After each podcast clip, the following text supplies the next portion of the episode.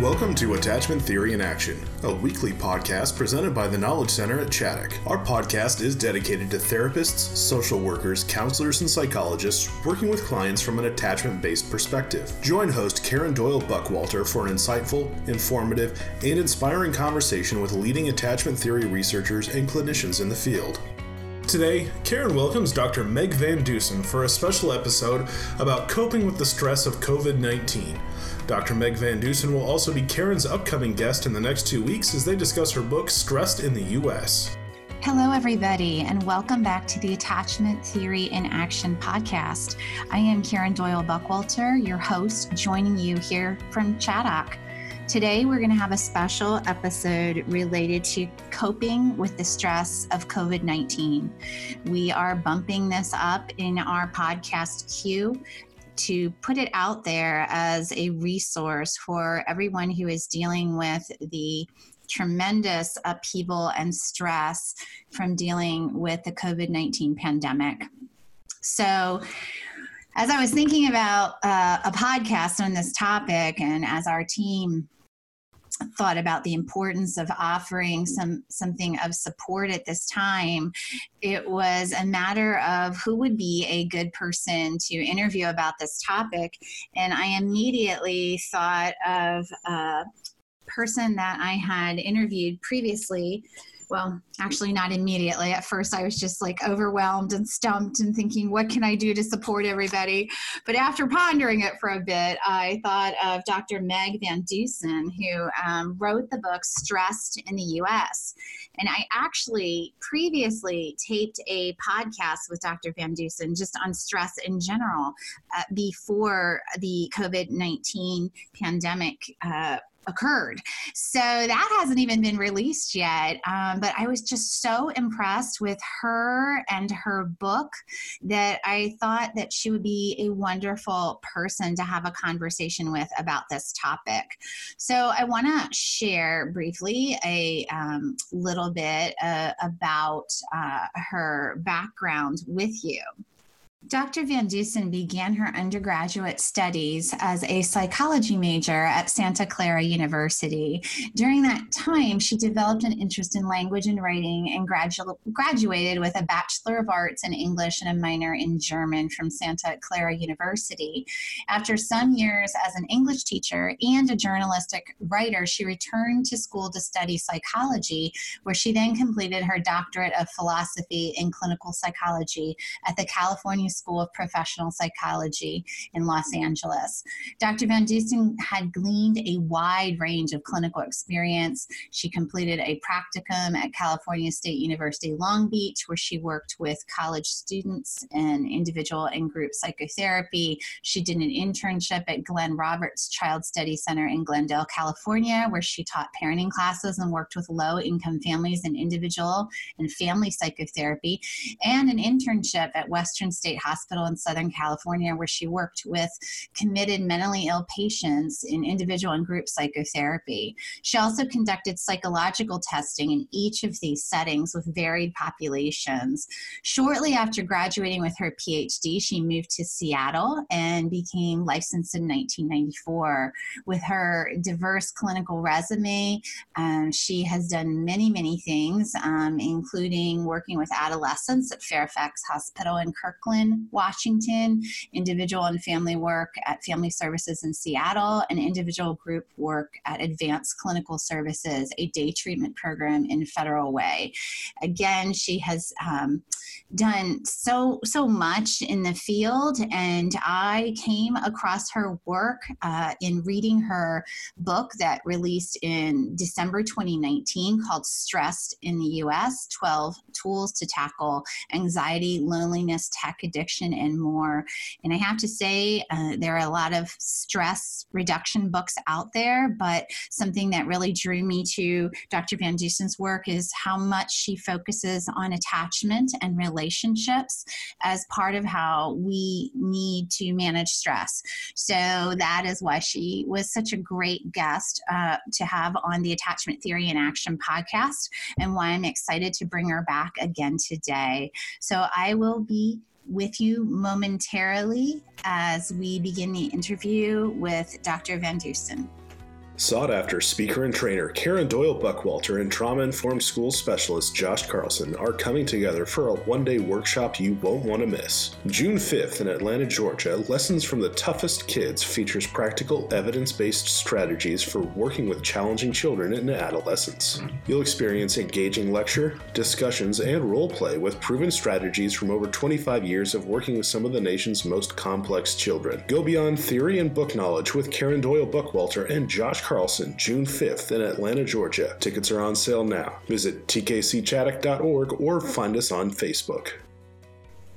So, hi there, Dr. Van Deusen, and welcome back to the Attachment Theory in Action podcast.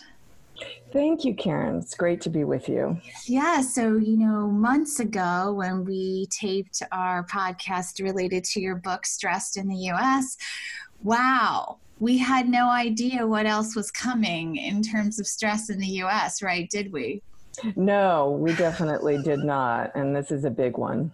Yes, yes. So as we were thinking about, um, along with producers at our producer at Chaddock and others, you know, how could we support listeners at this time? We decided to add a special episode related to stress levels specific to COVID nineteen and you know, I do think a lot of the things that you speak about in general in your book uh, are relevant here, but I also just want to highlight them simple strategies that people can be doing uh, during this time. And one of the things I wanted to start out with is I know that you are uh, have a, a, a, private practice and see clients and i wonder just what you're seeing in your practice to get us started to maybe almost normalize what people might be feeling.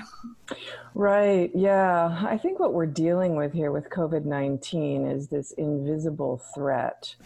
Um, it's a pervasive yet invisible threat. Um, we know that it's out there. It's not something you can see. You don't necessarily know who has it. And that just serves to create in many people a constant state of hypervigilance.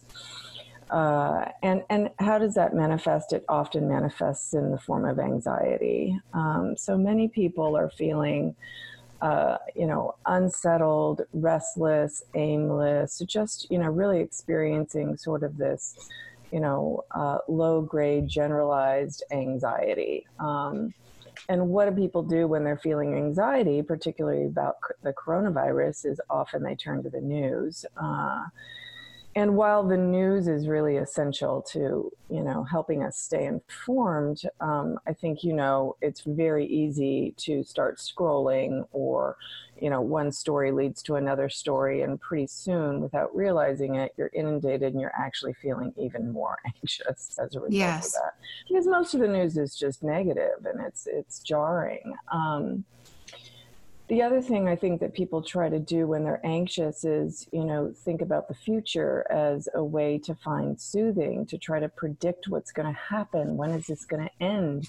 You know, is there a light at the end of the tunnel? And yet, with something like this, you know, we just really don't know. There are so many variables. And so that also proves to be um, an unhelpful practice of trying to predict the future. Um, so, anxiety is something that people are really re- uh, wrestling with. I think loneliness is something people are really wrestling with because so many people are sheltering in place. So many people are estranged, estranged from their daily rituals um, in ways that they may not even be aware, um, you know, had been holding them. So these holding environments, you know, that we have that yes. help create connection. It might even be the bus driver we see every day that we say hello to, or the barista where we get our coffee, you know. Um, uh, people are not you know we're, we're estranged from those things and uh, spending a lot of time uh, by ourselves or with just a small uh, group of people that might be uh, living in our um, home with us.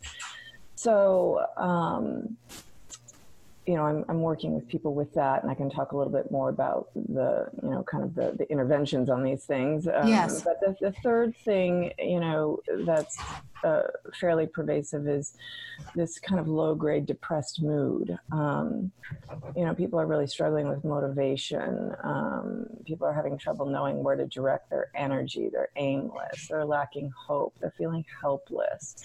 Um, and again, I think that's really understandable in the sense that there's there's not something that we can do to affect the larger situation other than take good care of ourselves and and um, others by social distancing and and all of the CDC recommendations. But in terms of really affecting the pandemic, I think a lot of people feel helpless and hopeless and can even begin to think that this is sort of apocalyptic and and then that can lead to other negative thoughts. Um, the fourth thing I think is that people are struggling with grief. You know, just just pure grief.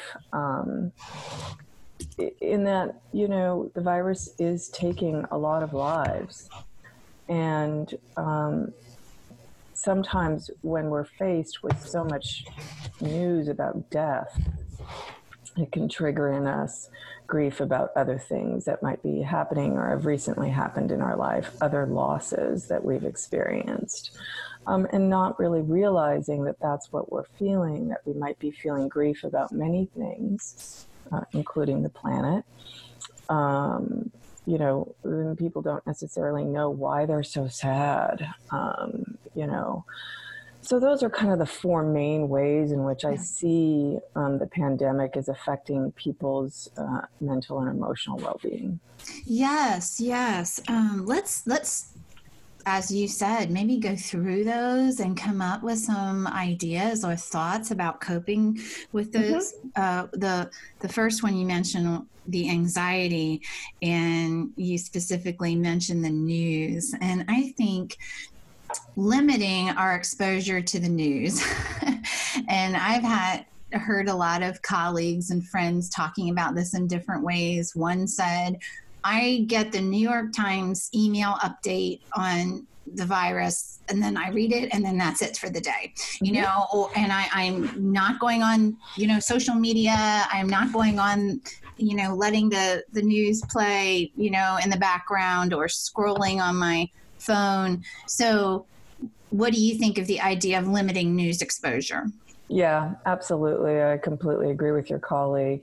And I guess the other thing I'll say is that social media, even though this is a time where we're quote unquote having to be socially distant um, or apart, I'd, I guess I'd rather say, I don't necessarily think that social media is the place to find connection. I mean, the research shows that it typically does make us feel worse. And it is uh, one of those places where we can really get lost, um, you know, where you can kind of move from, uh, you know, one person's feed to another's. Um, I think there are other ways to stay connected.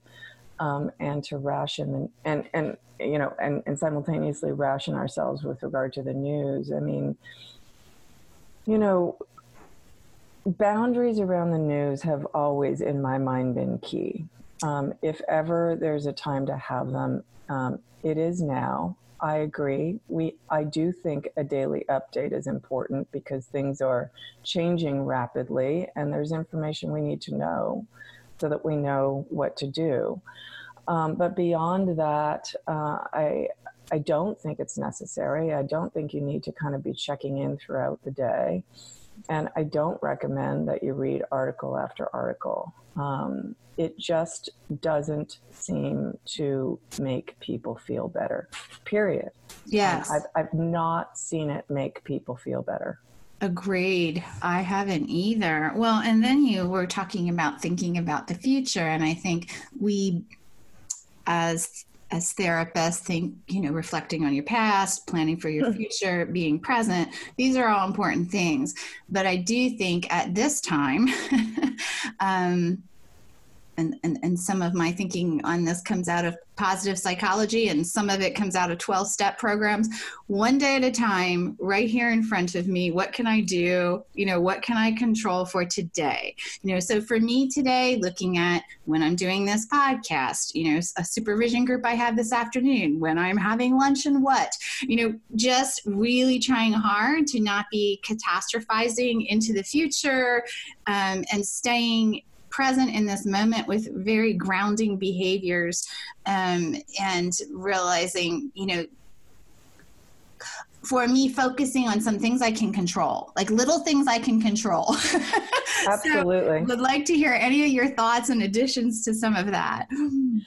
so I do think that this is a time where we can all um, really press the reset button on our lives. So I guess the first thing I'd say, more generally speaking, in reference to the four ways that I spoke about the virus seeming to affect people emotionally and mentally right now is that concept of widening the lens. Um, so, pressing the reset button, um, you know, people can be so busy in their daily lives trying to make ends meet, running from one activity to another in order to be productive or to be somebody, which is such a, a sort of an American phenomenon. Um, and, you know, now we're in a position where both activities and for some people, even their jobs have been stripped away. Uh, and so I think it's really important that we take this as an opportunity to think about what really matters to us, what really matters, what is really important to us. You know, is it becoming the top salesperson in your company or is it playing hide and seek with your kids? You know, is it a big house and a nice car or is it walks in the woods with your best friend? I mean, really, really think about that. So that's kind of the bigger picture piece that I think we have an opportunity to do um, because we're all sort of in this um, holding pattern right now and we have, you know, a little bit more time than perhaps we normally would to think about that. Uh, in terms of not getting stuck with, you know, the pervasive experience of anxiety or feeling of hopelessness or helplessness. You mentioned structure, and structure is creating boundaries um, around ourselves. It's, you know, what I call the holding environment. And I agree with you. I think right now the structure has to be simple, it has to be daily. And I would really encourage people to get up in the morning and create their plan for the day. And I would encourage people to include some basic things. Um, I would encourage everybody to include some form of exercise. Uh, and n- not that that's just okay, I'm going to do my yoga class at four o'clock online. That's great. Um, but consider if you're really anxious, you might need to get out three times a day and take a walk. It doesn't have to be five miles, but you might need to really move because that yes. does decrease anxiety. Yes. So, including in the structure exercise, including in the, in the structure time outdoors. It is the one thing that we are allowed to do as long as we keep our distance from people. And uh, you know, being in outdoor light is a lot different than being an indoor light. I'll just say that in terms of, you know, the effect on the mood. Yes. Um, that light is essential to our moods. We, we feel better when we're in natural outdoor light. Uh, the other thing is that all the studies that I talked about in my book uh, with regard to nature and well being are really key here. It doesn't have to be, you know, um, something grand. You don't have to be up in the mountains looking at a fantastic view. You can simply be on your porch looking up at the sky for 15 minutes. And that brings about, I mean, what research does show is it can bring about a feeling of universal connectedness. And I think when people are feeling so anxious and alone, that's really important.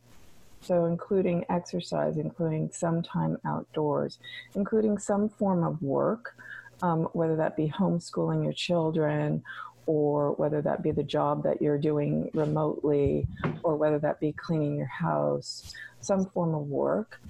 and I think, you know, some playtime, some intimate time uh, with others. That could be people in your home. Again, that could be playing with your kids. That could be uh, time with a partner, or that could be a FaceTime call, you know, with a friend. Uh, or it could be something, you know, bigger, such as, um, you know, uh, a live guided um, meditation. So Tara Brach is doing those things like on her Wednesday night talks, you know, that you can log on and yes. be a part of. Um, so, some way to intimately connect with others is another thing that I would include um, in that mm-hmm. daily structure, so that you're really making sure you're you're hitting all those things, and that you're doing those things you know, frequently and and maybe even in shorter bites throughout the day. Yes. Um, I find that people can get up and they can be motivated in the morning. They can exercise. They can go outside, and then by noon they're sort of falling apart. Yes. Uh, and so if you if you find ways to structure that where you're kind of peppering your day with those things repeatedly, I think it can really be, again, creating a more solid holding environment, which helps us feel more secure. Yes, thank you so much for that. And um, many of our listeners are familiar with Dr. Bruce Perry from the Child Trauma Academy. And you and I were speaking before the podcast about a term he likes to use for this, which is dosing. You know, yeah. that we need these doses throughout the day. And, you know, I'm sitting here listening to you thinking, looking at the time, thinking, okay, when we get done here, I need to go do something. You know, I mean, it's very right. easy to just get caught up in the day and, you know, maybe it's setting a timer, you know, for every two hours, just doing one of these things that you're suggesting, um, because um, missing it, missing these things in typical times is you know not great but missing them now can really i don't know about others, but I'm thinking they would feel the same. Your anxiety can really rise rapidly right now with everything that's going on. So just making a more focused effort on these things, even than we ordinarily would, since we these are things that we talk about being important. I think. I, yeah, go ahead. Oh go, no, go ahead, please.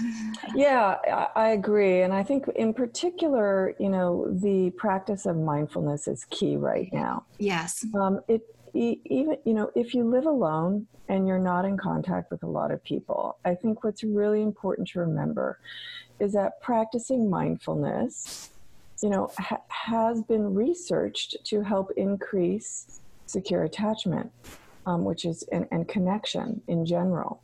So it has the same components of compassion and attunement that secure attachment have has. So I do think that if you're practicing mindful attention, if and that could be formally meditating for 10 to 20 to 30 minutes at various times in the day, it could just be bringing your attention to the present moment in a non-judgmental, compassionate way and doing that throughout the day that that does serve to uh, help people feel more connected and less estranged and we know that a more secure connection with ourselves informs the quality of our other relationships with each other.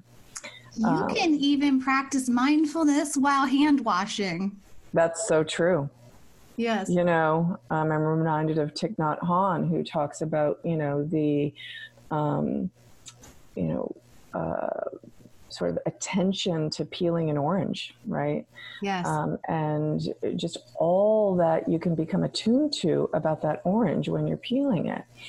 Uh, these things actually, this is not just, you know, um, you know sort of ungrounded ideas these are these are you know neurally neuroscientifically proven yes. you know to increase well-being i think dan siegel's work shows that you know the similar neuronal pathways to executive executive functioning exist uh, between mindfulness straight people and those who are securely attached. So, yes. and mindful really can make a difference when we're feeling so estranged right now. Yes. You know, and one of the other important topics that you brought up, and I think we're already touching on ways to deal with it, but is loneliness um, and feeling connected to others. And, you know, I've been amazed when you really make an effort to to stay connected. This is the beauty of some of our technology now. Um, yep. So I'm really, you know, with folks I'm talking to, talking about physical distance and not social distance. That's right. And you know, I've been setting up some circles uh, online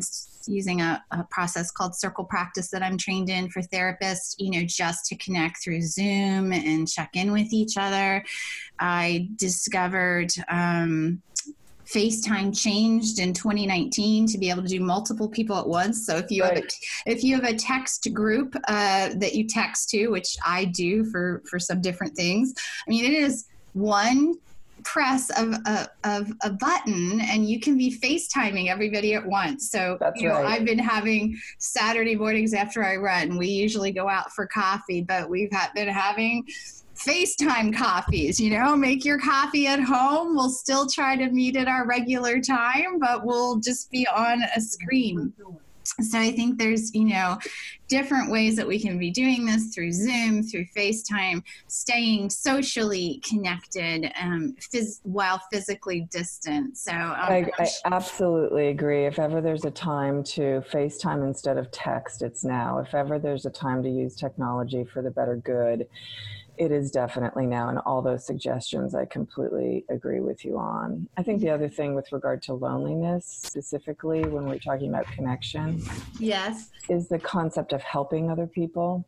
Mm, um, you yes. know, it's important to remind people that you know, often when you're feeling lonely or you're feeling down, you can get really caught in the story of me, what I don't have. Other people seem to have, other people I don't. And it's not that those things aren't valid, but, you know, truly, if you actually, despite your loneliness or despite your depressed mood, reach out and, and ask your neighbor if he or she needs anything from the grocery store or call somebody else, you know, down the street who you know who's living alone or perhaps volunteer to help deliver food, um, you know, to food banks or to um, help make materials that are so vitally needed right now. There are organizations out there doing that.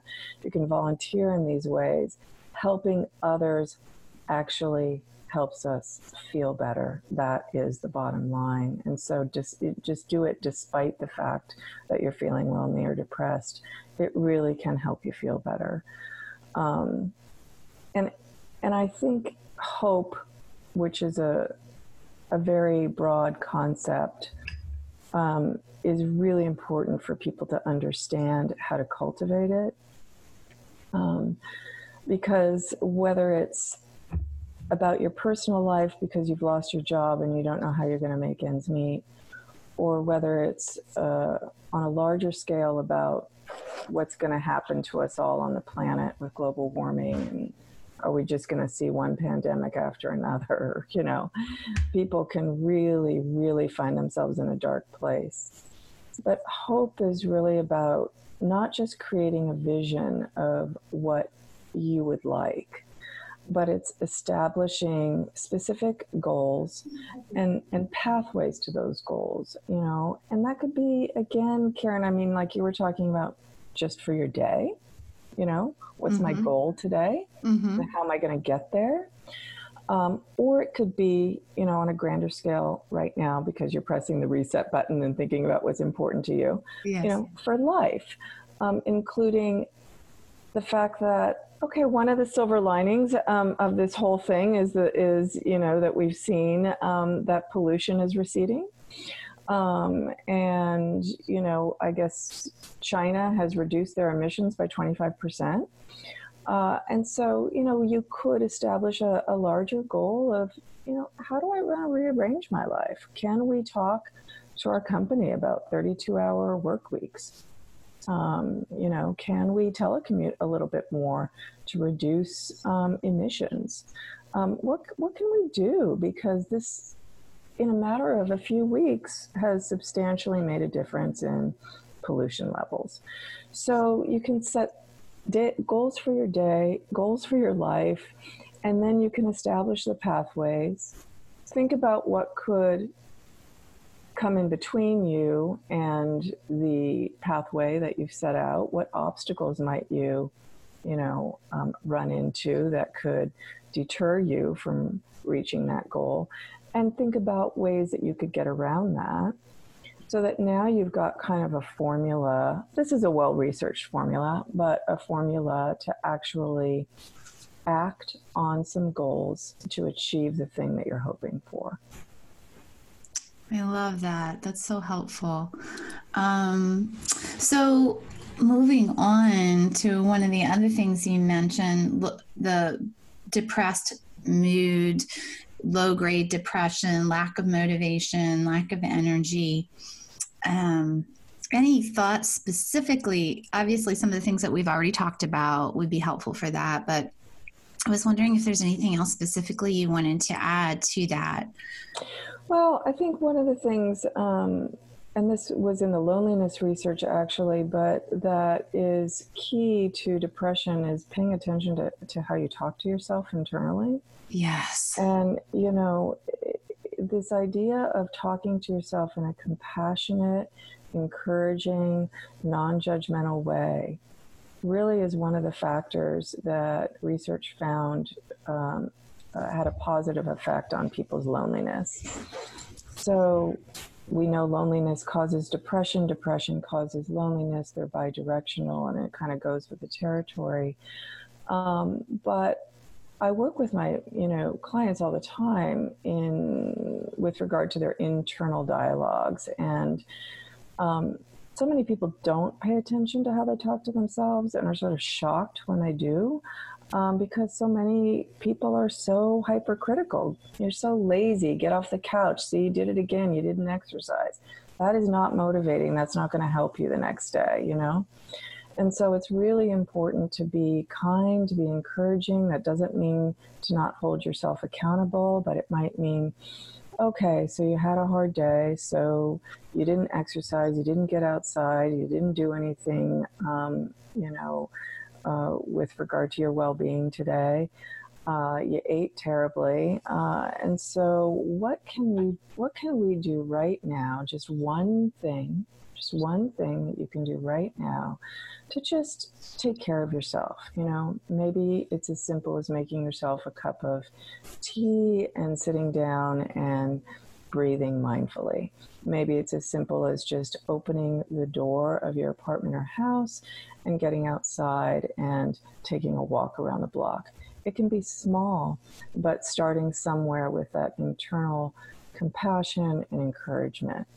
Mm, I love that. I just this morning in in one of the groups um, I have on Facebook, I have an attachment based therapist Facebook group, and Kristin Neff, uh, you know, of course, who talks a lot about self compassion, is offering one of her courses videos that's usually charged for you know for free. And and that that's been heartening to see how many people are trying to do things like that. So if there was ever a time for resources for some of these things it's now as well. It's so true. Yeah it really yes. is.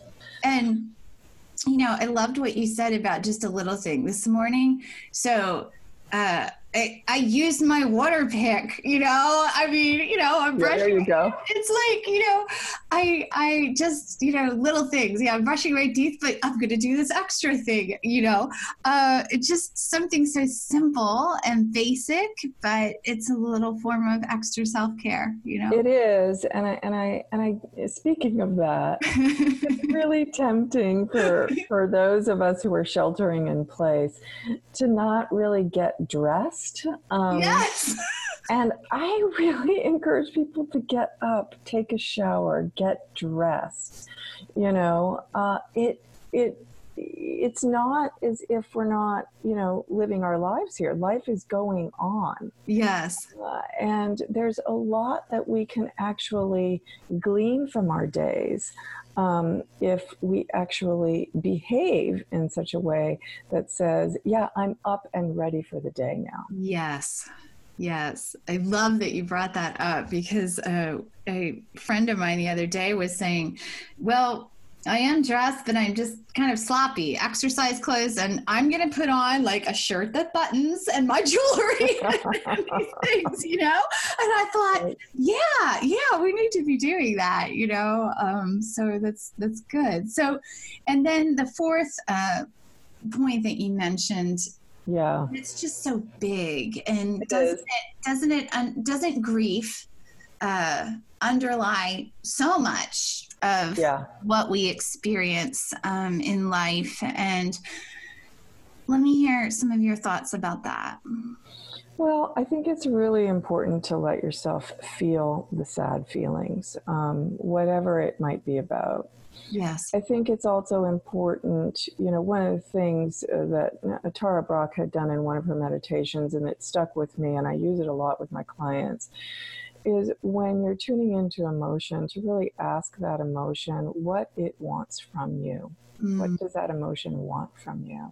Mm-hmm. So that you can get kind of an intuitive sense of how to respond right to your own in this case it would be sadness or you know grief takes many forms it could be anger as well um, because you know people don't necessarily know what they're grieving about. Uh, like i said there's a generalized sense of loss right now. People are dying of this virus.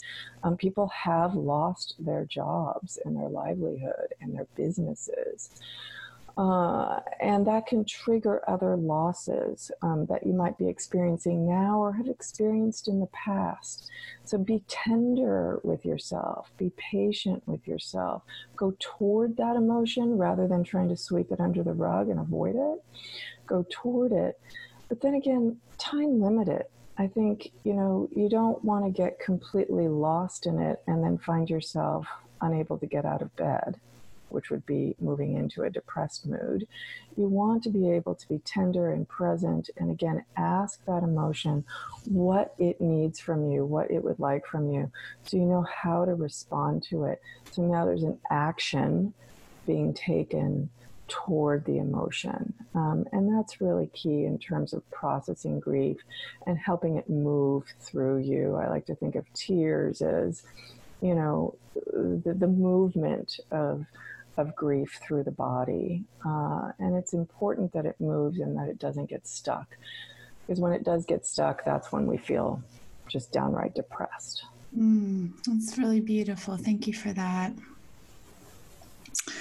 Well, I am so pleased that we were able to get together and talk about this, and you could offer a lot of your wisdom. Um, I would certainly be recommending your book stressed in the us you have so many pointers and tips and ideas in that that are as we said at the beginning of the, the podcast we didn't know how, how when we first got together to talk about this, we had no idea the level of stress that was going to be coming for our world, um, in addition to what we were already experiencing. And I, I think your work is just so wonderful. Um, your background in journalism comes across. You're an excellent writer, and your everything you've written is so well researched. And so, I thank you for the contribution of the book and for granting another interview uh, for the Attachment Theory in Action podcast. Thanks, Karen, and thank thank you for doing what you do. I think your uh, your podcast is really helping people connect at a time when people feel so disconnected. So, I thank you as well. All right. Goodbye for now. Okay. Take care. Bye bye. Thank you for joining us for this edition of Attachment Theory in Action. Please follow our site, tkcchaddock.org, or subscribe on Apple Podcasts, Google Play, Spotify, or Podbean for future podcasts. If you enjoyed our podcast, please leave a review and share with your professional network. For additional resources, training opportunities, and blogs, please log on to tkcchaddock.org. We hope you'll join us again as we continue to explore the world of adoption, trauma, and attachment theory.